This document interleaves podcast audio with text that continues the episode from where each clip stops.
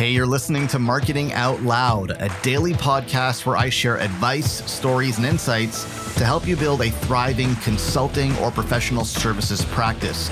To subscribe to the show, head over to marketingoutloud.fm. Important things, but you kind of get a little bit stuck into the weeds of what is urgent, then know that you're not alone. We all do it, we're all guilty of it, we're all a little bit stuck in the weeds of our business, fighting the daily battles and managing what's immediate and urgent, and in the process of that, neglecting what is big picture and important and long term. Now, you can do a couple of things. You can either just accept that reality for what it is and continue being stuck in the short term, stuck in the urgent, or you can hack your way into focusing on the long term and the important. And I've got one simple hack for you that I found to be incredibly powerful and it is the following make commitments to other people. Make commitments to other people to force yourself on focusing on the important and the long term while still managing the immediate and the urgent and the short term. I'll give you two simple examples of what this looks like. I've been wanting to write a book for a very long time, but that guess what? That's big picture, it's important, it's long term, it never quite gets the immediate attention that it deserves.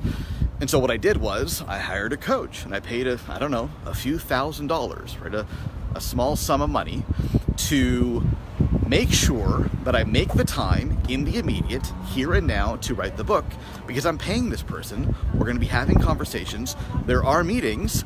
I cannot show up to those meetings without having done my work. So that's how I'm hacking my way into making time in the short term to focus on the long term.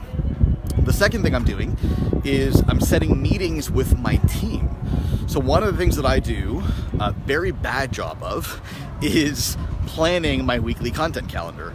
Uh, I publish a lot of content, but to be honest, it's a little bit haphazard. Kind of flying by the seat of my pants here, and I'm not planning my schedule in advance.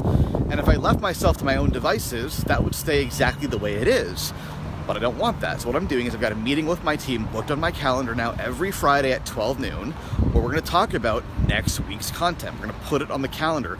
I'm going to give them ideas on how to frame things. We're going to talk about hooks. We're going to brainstorm strategies and we're going to have that mapped out in a week in advance. Wanted to do that for a long time, but if I left that commitment to myself, I would always get drowned in the busy, short term, urgent work and never make time to plan in advance. So now I'm setting meetings with my team to make sure that that happens because now it's on the calendar.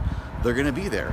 They're going to be waiting for me, right? I got to show up to that meeting. We got to have the conversation. So it's a really simple hack that you can use to make the time for the things that are actually important is make commitments to other people because then you're not only letting yourself down if you don't do the things you need to do, but you're also letting other people down. Hope that helps. Hope that makes sense. Comments or questions, drop them below. Hey, thanks for listening. Do me a favor if you like what you hear, go on iTunes and leave us a rating and a review because it helps more people discover the show. Thanks so much.